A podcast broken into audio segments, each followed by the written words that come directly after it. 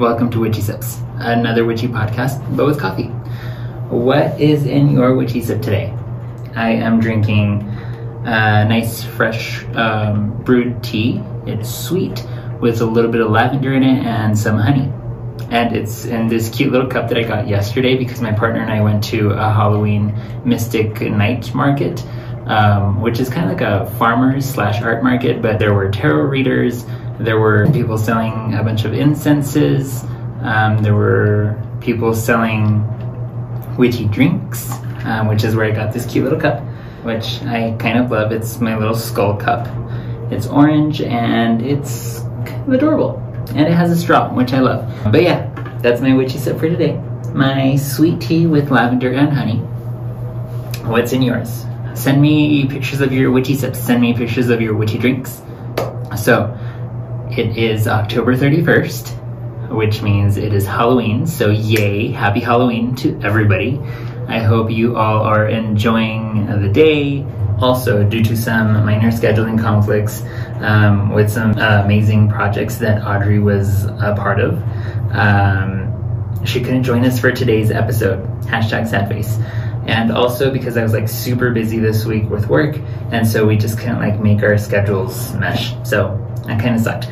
But um, check out the show notes, and I'll post a link to the final product of the project that she was working on with some other really cool people. It's a video, and it's uh, witchy, and it's cool, and so if you guys want to check that out, it's going to be in the show notes. So, in today's episode, we're going to be learning a little bit of Halloween history, a few Samhain highlights, uh, the transition from Samhain to Halloween, and also some FYIs about like some common superstitions and practices like black cats um, as bad omens or bobbing for apples, which is a seemingly random tradition or practice, right? But um, it had there's a theory about why it is done. So Halloween, an origin story. First off, we'll start with Samhain. Samhain is pronounced differently than how it's spelled, which we're all probably used to because the English language has one too many words that are pronounced nothing like the way they're spelled, right? And so Samhain is spelled S A M H A I N but it's pronounced Samhain, and that's because it comes from Gaelic, and so some vowels are dropped, or rather, some consonants are dropped, some vowels are added, or whatever the case may be. Should have looked into it, but I didn't, and I apologize. Um, if anybody out there knows the etymology, then please feel free to let me know. So, what is Samhain exactly? Samhain is a pagan festival. It's a pagan religious festival, and it's one of the most significant traditions of the ancient Celts. This festival marked the end of summer and the beginning of the dark, cold days of winter, which also marked the end of their calendar year, and November 1st was when they started their new year. So it is believed that on Samhain, the veil between the worlds of the living and the worlds of the dead are at its thinnest. And that made it possible for spirits to, um, the spirits of the dead to walk among us, right? That specific night.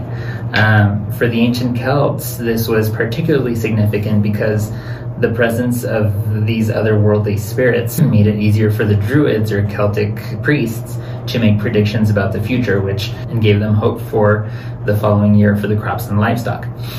Um, so during their Samhain festivities, what they would do is they would build these huge sacred bonfires where the people would gather and burn crops and animals as sacrifices to the Celtic deities. They wore costumes, which were typically made of um, animal heads or animal skin. They would dress up in order to avoid being kidnapped or tortured by malevolent spirits or fairies, which I thought was kind of interesting. So after the celebration, the people would go back to their homes with uh, with a flame from the sacred bonfire, and they would relight their fireplaces to help protect them during the coming winter season.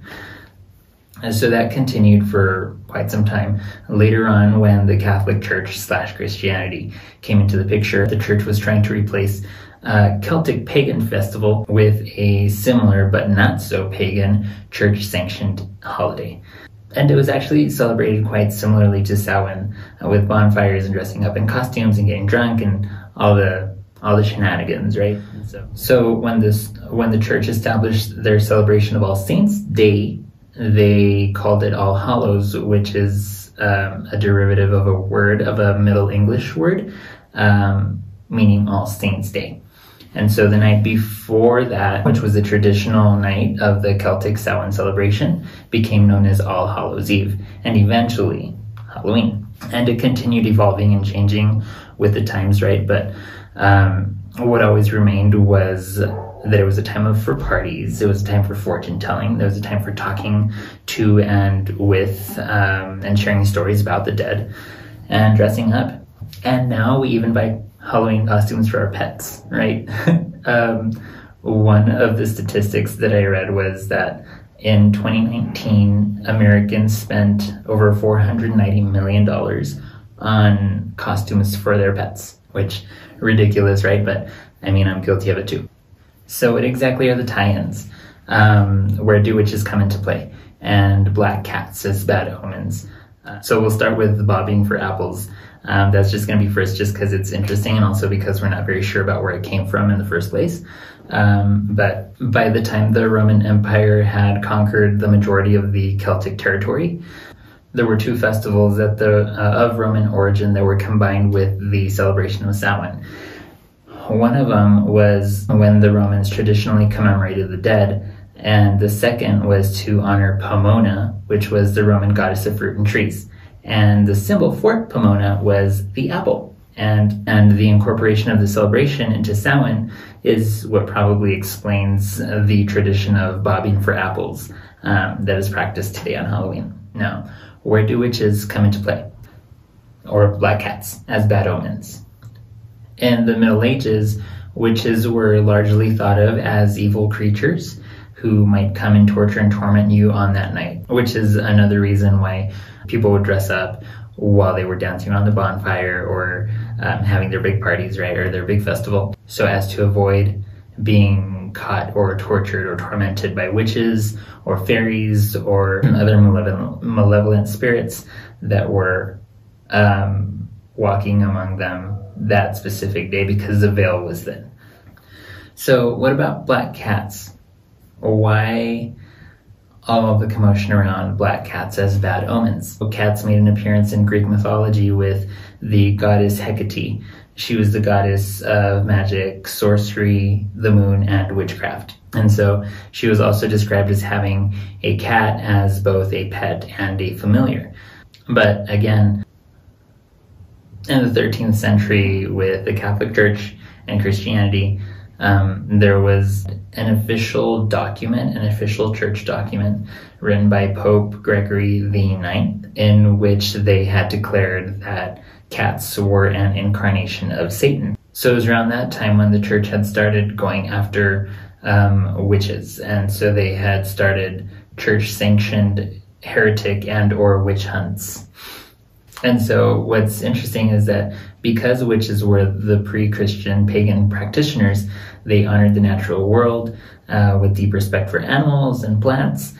And so affection between humans and animals or plants um, started being seen as diabolical or devilish. And so during the Middle Ages, one thing that's interesting is that it wasn't uncommon for cats to be killed because they were associated with evil goings on, right? But also they were um, blamed for the spread of the bubonic plague. And so um, that was just another reason for people to start to get rid of them, which ironically backfired because the killing of the cats actually helped to spread the plague further because with the reduced number of cats to control the rodent population, the disease spread rapidly. But one thing to note is that black cats as bad omens is not a universal, um, is not a worldwide idea because actually in some cultures black cats are seen as um, fortuitous or auspicious and so and are thought to bring good luck so, yeah. And so, other traditions that um, typically occurred during Halloween um, that started with the Samhain, the original the original traditional Samhain celebration, um, such as fortune telling, led to other traditions, mainly having to do with helping young women to identify their future husbands and um, reassuring them that perhaps by the next Halloween or by the next Samhain they would be married. So uh, in Scotland, a young woman would name a hazelnut for each of her potential suitors and then toss them into the fireplace. And whichever one um, burned to ash without popping or exploding represented the girl's future match uh, or future husband. But in some versions of that idea, um, the opposite was in fact true, where the nut that had burned away into ash symbolized uh, love that was not going to last, or a pairing that would not last. Another one that's kind of cool is a tradition that stated that a young woman had to eat uh, a type of sugary concoction that had walnuts, hazelnuts, and nutmeg before bed uh, on Halloween. And that night she would dream of her future husband. So, yeah. There's also um, trick or treating, which I'm very excited about. As I mentioned before, I grew up in a very religious household, right? And so, celebrating any holidays or um, so any type of uh, holiday celebrations that were considered worldly, I wasn't allowed to be a part of. Um, and so one thing that I always, always, always wanted to do was trick or treat. I never got the chance, and now as an adult person, I don't feel it's my place to go knocking on doors asking for candy because, like, I'm a grown ass man. I can go get myself some candy at the store, which I did today. But the reason I did today is because I had never, like I said, trick or treated, but also I had never passed out candy on Halloween. And so I did that finally two years ago. In 2019, um, my partner and I, we did hand out Halloween candy, and it was the, the funnest thing ever. Um, I don't know why. It wasn't even that spectacular, right? We, I was just standing there at the door, just waiting for kids to come and hand out candy and I would give them their handfuls of candy. Some would say thank you, some would not, some would just shy away, or some would be like, yay, great. Um, and I was wearing this ridiculous unicorn costume. Um, it was basically a pajama, one of those like onesies with a unicorn hoodie, but it was the funnest thing. Um, sadly, last year we were not able to pass out Halloween candy because of the panorama the pandemic, and so um, I was really sad about that. Uh, but this year, when all the stores and retailers started putting out stuff for Halloween, I was really excited. Audrey and I had gone to the store and I saw loads and loads and loads of candy and it was on sale. So I was like, yes, I'm gonna get all these for Halloween. This was at the beginning of September, right? But I have such a sweet tooth that it was ridiculous and I um and so I had made sure to stash it away in my pantry, but um, apparently I didn't stash hard enough because my both myself and my partner, we were eating the nerds, we were eating the chocolates, we were eating the Reese's Pieces, we were eating all the things. And so now we have no candy. That's why today I went to the store and I bought so much candy. I bought so much chocolate. I bought so many sweet tarts and all these things, lollipops and whatever. So I'm excited to hand out candy tomorrow. That's going to be fun. I still don't have a costume though, so wish me luck on that. But the point of um, that whole trick or treating rant was because of the history and tradition of trick or treating. So, borrowing from European traditions, Americans began to dress up in costumes and go house to house asking for food or money. And that actually became today's trick or treating. And so, young women believe that on Halloween, they could again divine names of future partners for either themselves or the people they would go ask money from or food from by doing tricks with yarn or apple parings or mirrors. However, in the late 1800s, um, there was this idea to make in America specifically to make Halloween more into a holiday about community and neighborly get-togethers than about ghosts or pranks or um, witchcraft. And so at the turn of the century, Halloween parties became more geared towards children and adults as well, but more focused on games and food of the season and festive costumes. So that's how trick or treating became a Halloween tradition. So that was our brief Halloween history. I know there is like so much more. The conversations can be so many, but I just wanted this to be like a really quick, succinct um, little Halloween history and Samhain history, just because you know Halloween and witchiness and witchcraft and all the and all that jazz. Um, I know that I said that Audrey and I would be taking um, questions from our viewers and our listeners, um, and give like a quick little three card spread um, on on the podcast. But like I said, we had scheduling conflicts and I was busy with work, so we didn't get around to that. But in honor of the original Celtic pagan festival, Samhain tradition, I wanted to do a quick little year ahead um, spread for you all.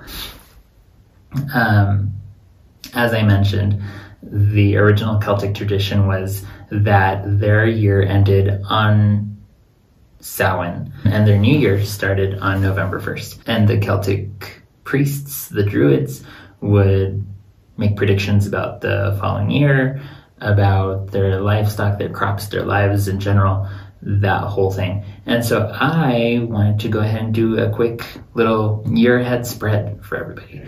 Again, um, this podcast is um, very flexible, very informal. So take what resonates with you, leave the rest, or implement it into your own um, traditions or practices for the coming year. Because I think we all could just use a little bit of magic, right? So let's get to it. So the Sage and Seer, as is my practice, um, is to clear any negative energy or any residual energy from my cards from my tarot deck. and my Palo Santo is to replace any of that negative or residual energy with neutral energy so that we can have a fresh start with um, the deck and with the reading. So that is why I burned those two specifically. So we'll get started. For the year ahead, what are we thinking? First card is the Wheel of Fortune in reverse. Um, I love the Wheel of Fortune in reverse because the advice that we get from that is that even though it is, even though we may have um, run into some hard times, uh, namely with the pandemic, uh, as I'm sure most of us have experienced some adverse effects, maybe not all, but some of us have, whether it be health wise, whether it be financially, or just life in general, just kind of got us down, right? Uh, the advice from the Wheel of Fortune in reverse is that. the wheel always turns back around. And so, while we may be feeling these effects right now, um, it won't continue to be so. Uh, and so that's always a positive outcome to have, or always a positive thought to have. The next we have Knight of Swords. the Knight of Swords uh, lets us know that we can uh, take those thoughts and turn them into um, something more manageable. It lets us know that we have ideas and we have um, options in our minds on what we want to do, where we want to go. We just have to find the right moment to do so. Next, we have the Emperor in reverse. The Emperor in reverse lets us know that maybe we're stuck on some old traditional path, or maybe we're stuck on something that we had our minds set on.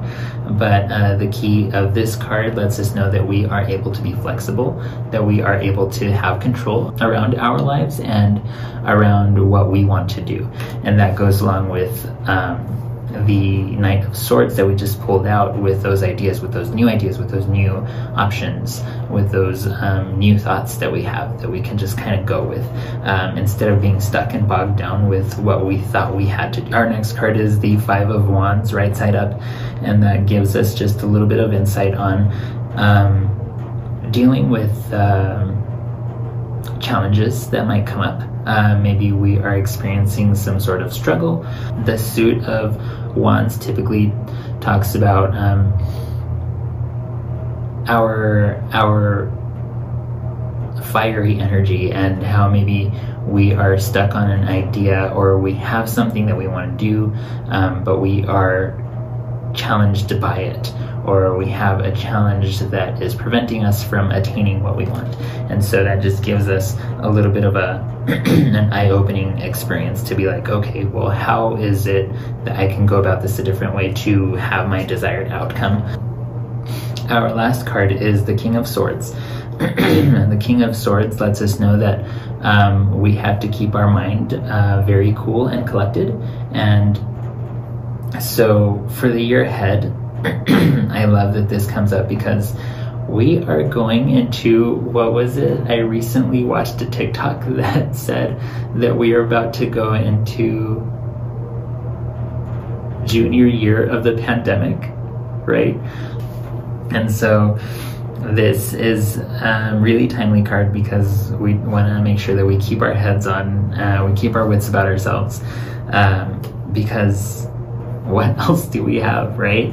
If not our sanity, if not our mental health. Um,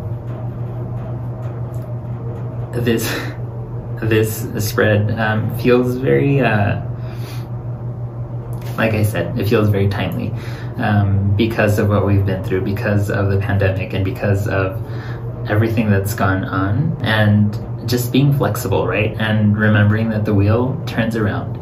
Uh, we may have been through it within the last couple of years, but um, it's always important to just kind of hang in there, right?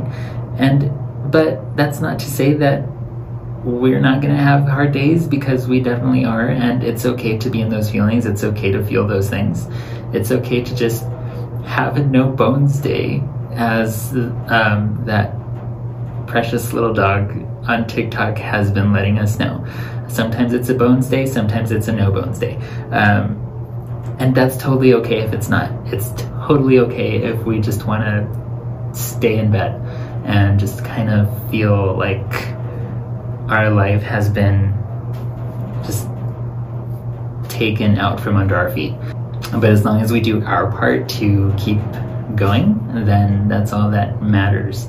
Um, so, yeah, thank you all um, that was our reading for the year ahead. I know it was a five card reading, it was very simple. If anybody wants uh, another reading, um, I have a really cool spread that's actually 21 cards long and it is thorough, I tell you, but it is very good. And so if anybody wants one of those readings, um, reach out to me, let me know. Um, Audrey does readings too. She's not here, but I'm sure she'd be more than happy to read for you all as well. But again, thank you all very much for tuning in, listening, and watching on YouTube if you are one of those viewers on YouTube. Um, I appreciate you all taking the time to tune in. So, take a look at the show notes. Um, you can connect with me there through the Instagram um, on at witchy underscore sips or at my personal Instagram, which is at Dario underscore Adrian underscore SG. Um, you can also find the email there if you have any comments, concerns, stories, experiences, anything like that. I'm always happy to listen or I'm always happy to read. Um, yeah.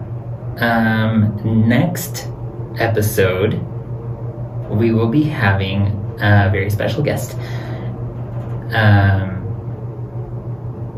his name is Art, and he he and I will be talking about um, his witchy practice and what he what his practice entails and we will also be having an interesting discussion. We have not yet outlined it entirely, but I'm sure it will be totally interesting.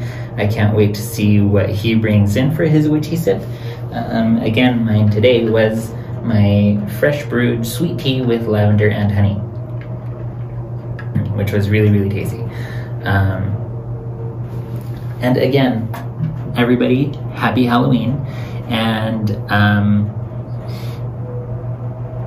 yeah, go get your trick or treating on or do your witchy things. Send me um, pictures of your witchy practices or send me pictures of your Halloween traditions. And let's not forget Dia de los Muertos because that's also just right after Halloween.